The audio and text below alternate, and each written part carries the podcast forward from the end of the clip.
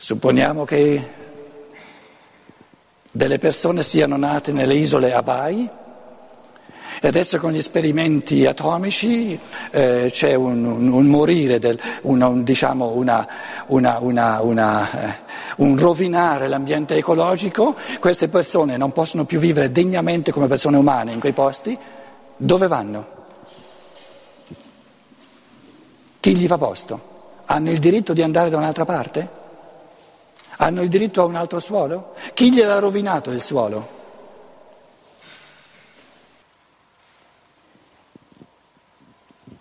Quindi il primo pensiero che sto cercando di esprimere è la mentalità illusoria, erronea,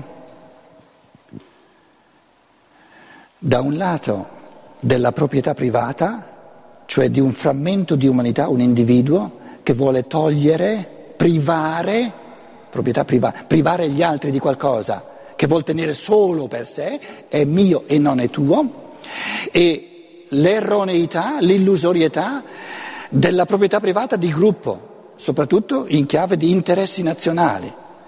La proprietà privata è il singolo che porta via agli altri. Gli interessi nazionali sono il gruppo che portano via agli altri gruppi.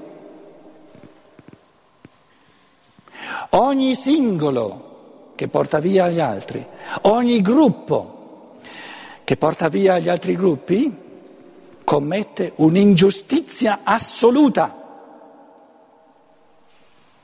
E gli altri gruppi hanno il diritto di farsi risentire.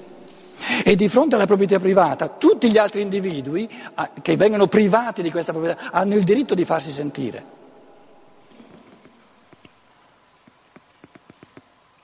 La proprietà privata esiste soltanto nella disumanità degli uomini. Esiste soltanto nell'illusione, esiste soltanto nell'ottica dell'egoismo. In una cultura degna dell'essere umano, tutto è di tutti in un modo uguale. Voi direte, ma tutto è di tutti in un modo uguale, allora è il caos. Badate bene che non sto facendo un discorso qualunquistico o, o, un discorso populistico, no, no, non si tratta di questo. Tutto è di tutti significa che eh, prima di affidare la gestione a una persona di qualcosa, dobbiamo assicurarci che questa persona gestisce qualcosa e magari ha il diritto di gestirla da sola senza che nessun altro ci metta, ci metta le mani o metta voce in capitolo, però dobbiamo assicurarci, prima di mettergli in mano la gestione di qualcosa, che abbia la struttura mentale per cui la gestisce a favore della comunità. E colui che ha le qualità morali, intellettuali, umane, per gestire qualsiasi cosa, qualsiasi realtà, a favore dell'individuo e a, fa- a favore della collettività umana, non deve essere per forza l'erede di sangue. Anzi, è, è, è invece un'altra legge di natura che colui che è per sangue l'erede di capitali, eccetera, siccome già dalla nascita il sangue gli dà in mano questa eredità, che presupposti si crea per poltrire? Colui che già in partenza sa di poter ereditare somme enormi o capitali enormi o, o, mezzi di produzione abbastanza consistenti, già in partenza dice io non ho bisogno di sgambettare, ho già tutto. Chi sgambetta? Chi tira fuori veramente le qualità, i talenti dell'essere umano? Colui che eh, deve, deve, difendersi non in base a, a, a, mezzi di produzione, in base a un capitale che gli è dato per il sangue, per, per inerzia di natura, ma deve fondare la sua esistenza sulle qualità individuali della sua libertà, messe però a servizio di tutta l'umanità, perché soltanto allora poi gli, ritorna, eh, gli ritornano gli strumenti che danno un fondamento alla sua esistenza in modo da poter continuare a vivere per gli altri.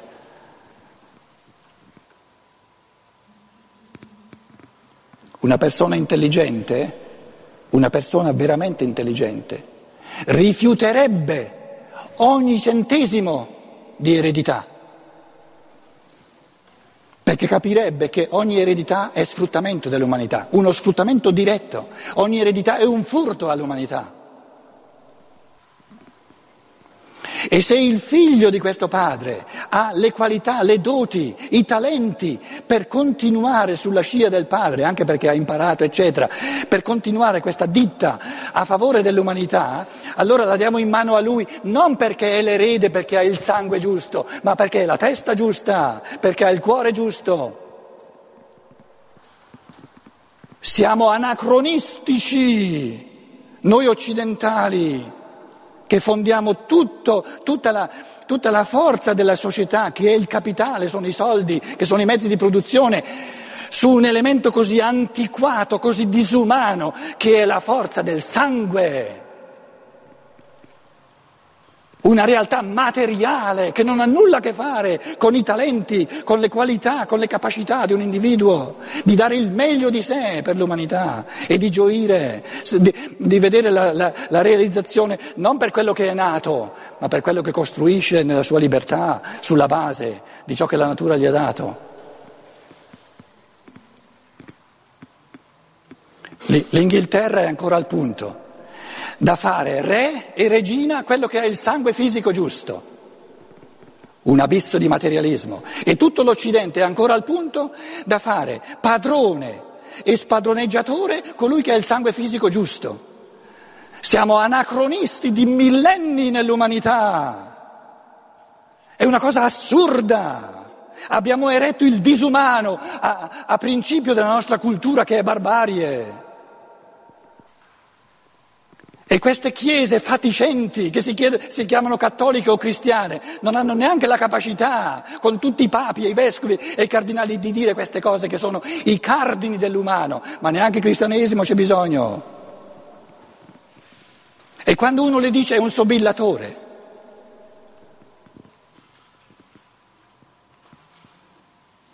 ogni essere umano ha il diritto a ogni proprietà privata di cui è stato privato.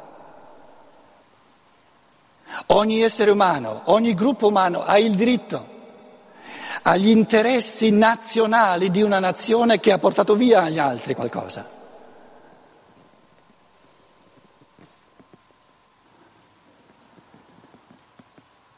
E l'America ha bisogno di ricevere altre belle botte e sempre di nuovo botte senza imparare la lezione? L'America non ha ancora capito, con tutto questi quattro fiori di, di, bravi pensatori, non ha ancora capito che è un'ingiustizia assoluta, che nessuno ha il diritto, nessun gruppo per quanto potente ha il diritto di portare via agli altri qualcosa e di crearsi soltanto privilegi.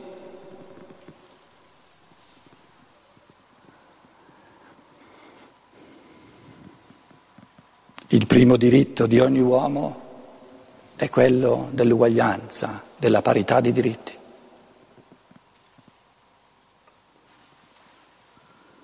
Nessuno ha il diritto di avere più di un altro.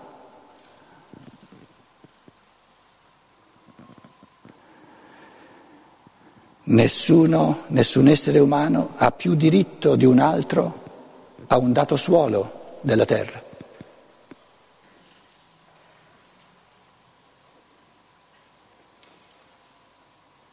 Ripetiamo la domanda, a chi appartiene l'Italia? L'Italia non appartiene agli italiani, l'Italia appartiene all'umanità.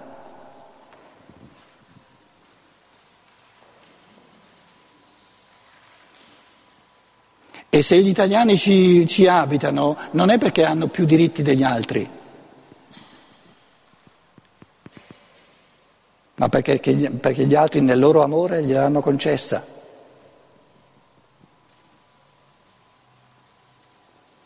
Ogni io superiore che decide di nascere nel Sahara, in questi luoghi impervi, che cosa c'è in questa decisione di prendere questo lembo di terra inospitabile, dove si può, si può meglio che, morire che vivere? Che cosa c'è in questa decisione di nascere, decisione libera dell'io superiore, di nascere là dove si vive una vita, una vita piena di stenti, c'è la decisione implicita di dare all'altro essere umano lembi di terra più ospitali,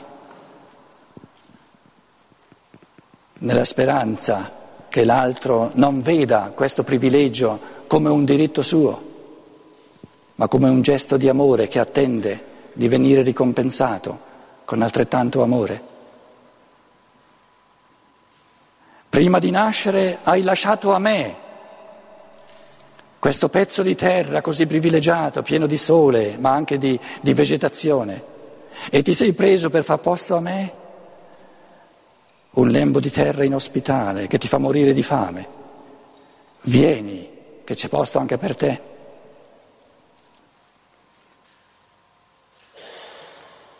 Ma non sia mai che io ti dica io ho il diritto a questa terra e tu no. Tutta la terra, con tutte le sue risorse, appartiene ugualmente a tutti gli uomini. I diritti degli uomini nei confronti delle risorse della terra sono pari. Ogni essere umano ha pari diritto alle risorse della terra. È una distribuzione di principio e per imposizione di potere che sia, che sia sperequante, che sia, che sia disuguale, è per natura disumana. È il male morale in assoluto, perché nega l'uguaglianza dell'umano. Voglio dire, se noi siamo veramente coerenti, non dico con, con, l'elemento cristiano, lo lascio da parte, con l'elemento umano, con la natura umana, dobbiamo dirci che soprattutto la cultura occidentale si fonda su un abisso di ignoranza e di disumanità.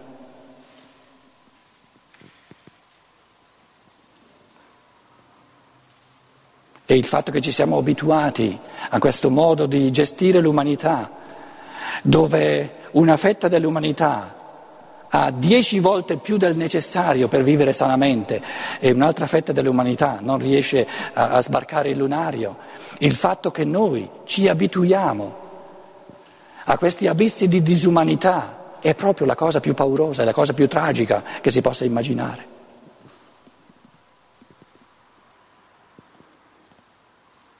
Che diritti ha un extracomunitario? Che vive in Italia ha tutti i diritti di ogni essere umano.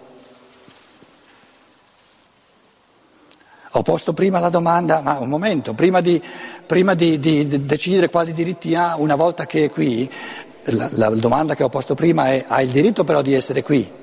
E vi ho detto che questa domanda non è semplice da rispondere, non è semplice dire non hai il diritto di essere qui, in base a quale argomentazione diremmo che non hai il diritto di essere qui. Adesso è qui, è qui come essere umano, non tre quarti di essere umano, non 90%. Ogni essere umano è al 100% un essere umano, dunque ha tutti i diritti di tutti gli altri. Oppure non lo trattiamo come essere umano.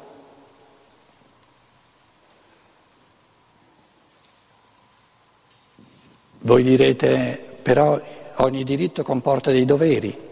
Certo, pari diritti significa anche pari doveri. Prendiamo la lingua, il fattore del linguaggio. Ha il diritto di vivere qui soltanto se impara la nostra lingua. Sono, sono accorciatoie, non si, non, si, non si fa un passo successivo col pensiero. Se per lui imparare l'italiano è un dovere, altrimenti non hai il diritto di vivere in Italia dove si parla l'italiano, chiediamoci, per l'italiano è un dovere imparare l'italiano? No, glielo dà la natura. Ci siamo mai posti la domanda? Che noi a tutti gli stranieri a cui imponiamo il dovere di imparare l'italiano, gli imponiamo un dovere che ci rende disuguali perché questo dovere tutti gli italiani non ce l'hanno perché la lingua materna gliel'ha data la madre col, col, col, col latte materno?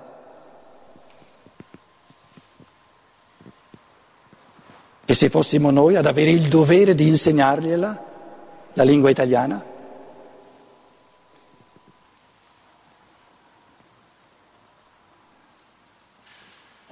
Che lui ha il diritto a che qualcuno gliela insegni? Allora c'è una parità. Allora lui ha il dovere di impararla e noi abbiamo il dovere di insegnargliela. Allora sì che c'è parità tra diritti e doveri. Abbiamo il diritto a che lui impari l'italiano soltanto se sentiamo il dovere di insegnarglielo. E non insegnarglielo a fior di quattrini che probabilmente non ha. Perché noi non abbiamo speso quattrini per imparare l'italiano dal latte materno.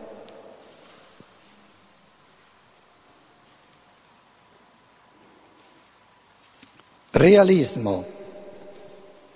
Essere realisti significa far funzionare bene le cose. Detto in termini semplici, in termini terra-terra, realismo è l'arte di far funzionare bene le cose.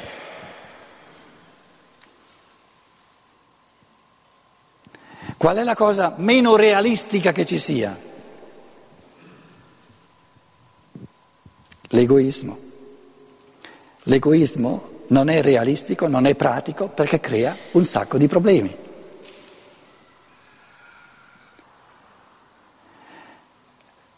L'affermazione fondamentale di un Adam Smith che una società va bene nella misura in cui ognuno pensa a sé, che poi è il fondamento del, del materialismo capitalistico o del capitalismo materialistico, è un errore di pensiero. Non è vero che una società dove ognuno pensa a sé funziona bene, è una società che crea una barca di problemi all'infinito. Pratico, realistico, è invece l'atteggiamento che dà all'altro lo stesso peso che a se stesso. Non sto dicendo ama l'altro più di te, che poi non sarebbe neanche possibile. Quindi pratico è l'intento di trattare l'altro alla pari di me stesso, ama il prossimo tuo come te stesso. Quindi questa parità, questo intento di, di dare all'altro le stesse opportunità che do a me e di, e di voler avere io le stesse opportunità che all'altro, che all'altro, questa parità, questa uguaglianza fondamentale dell'umano è pratica. Questa è pratica, questo è realismo.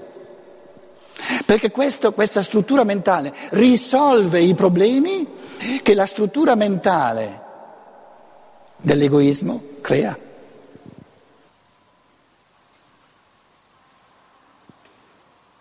Chi fa per sé crea problemi per tre.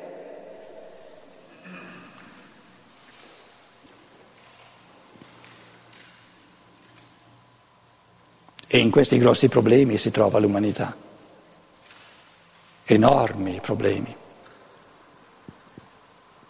che sono sorti da un pensare errato, da un pensare ignorante, proprio ignorante, ma, ma, di grosso ignorante, nonostante sia, sia molto arrogante, un pensare che parte dal presupposto che se ognuno pensa a se stesso sorge il massimo di soddisfacimento per tutti.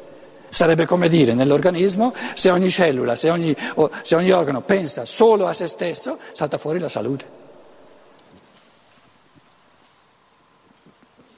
Più ignoranza di così, più stupidità di così, proprio non è possibile.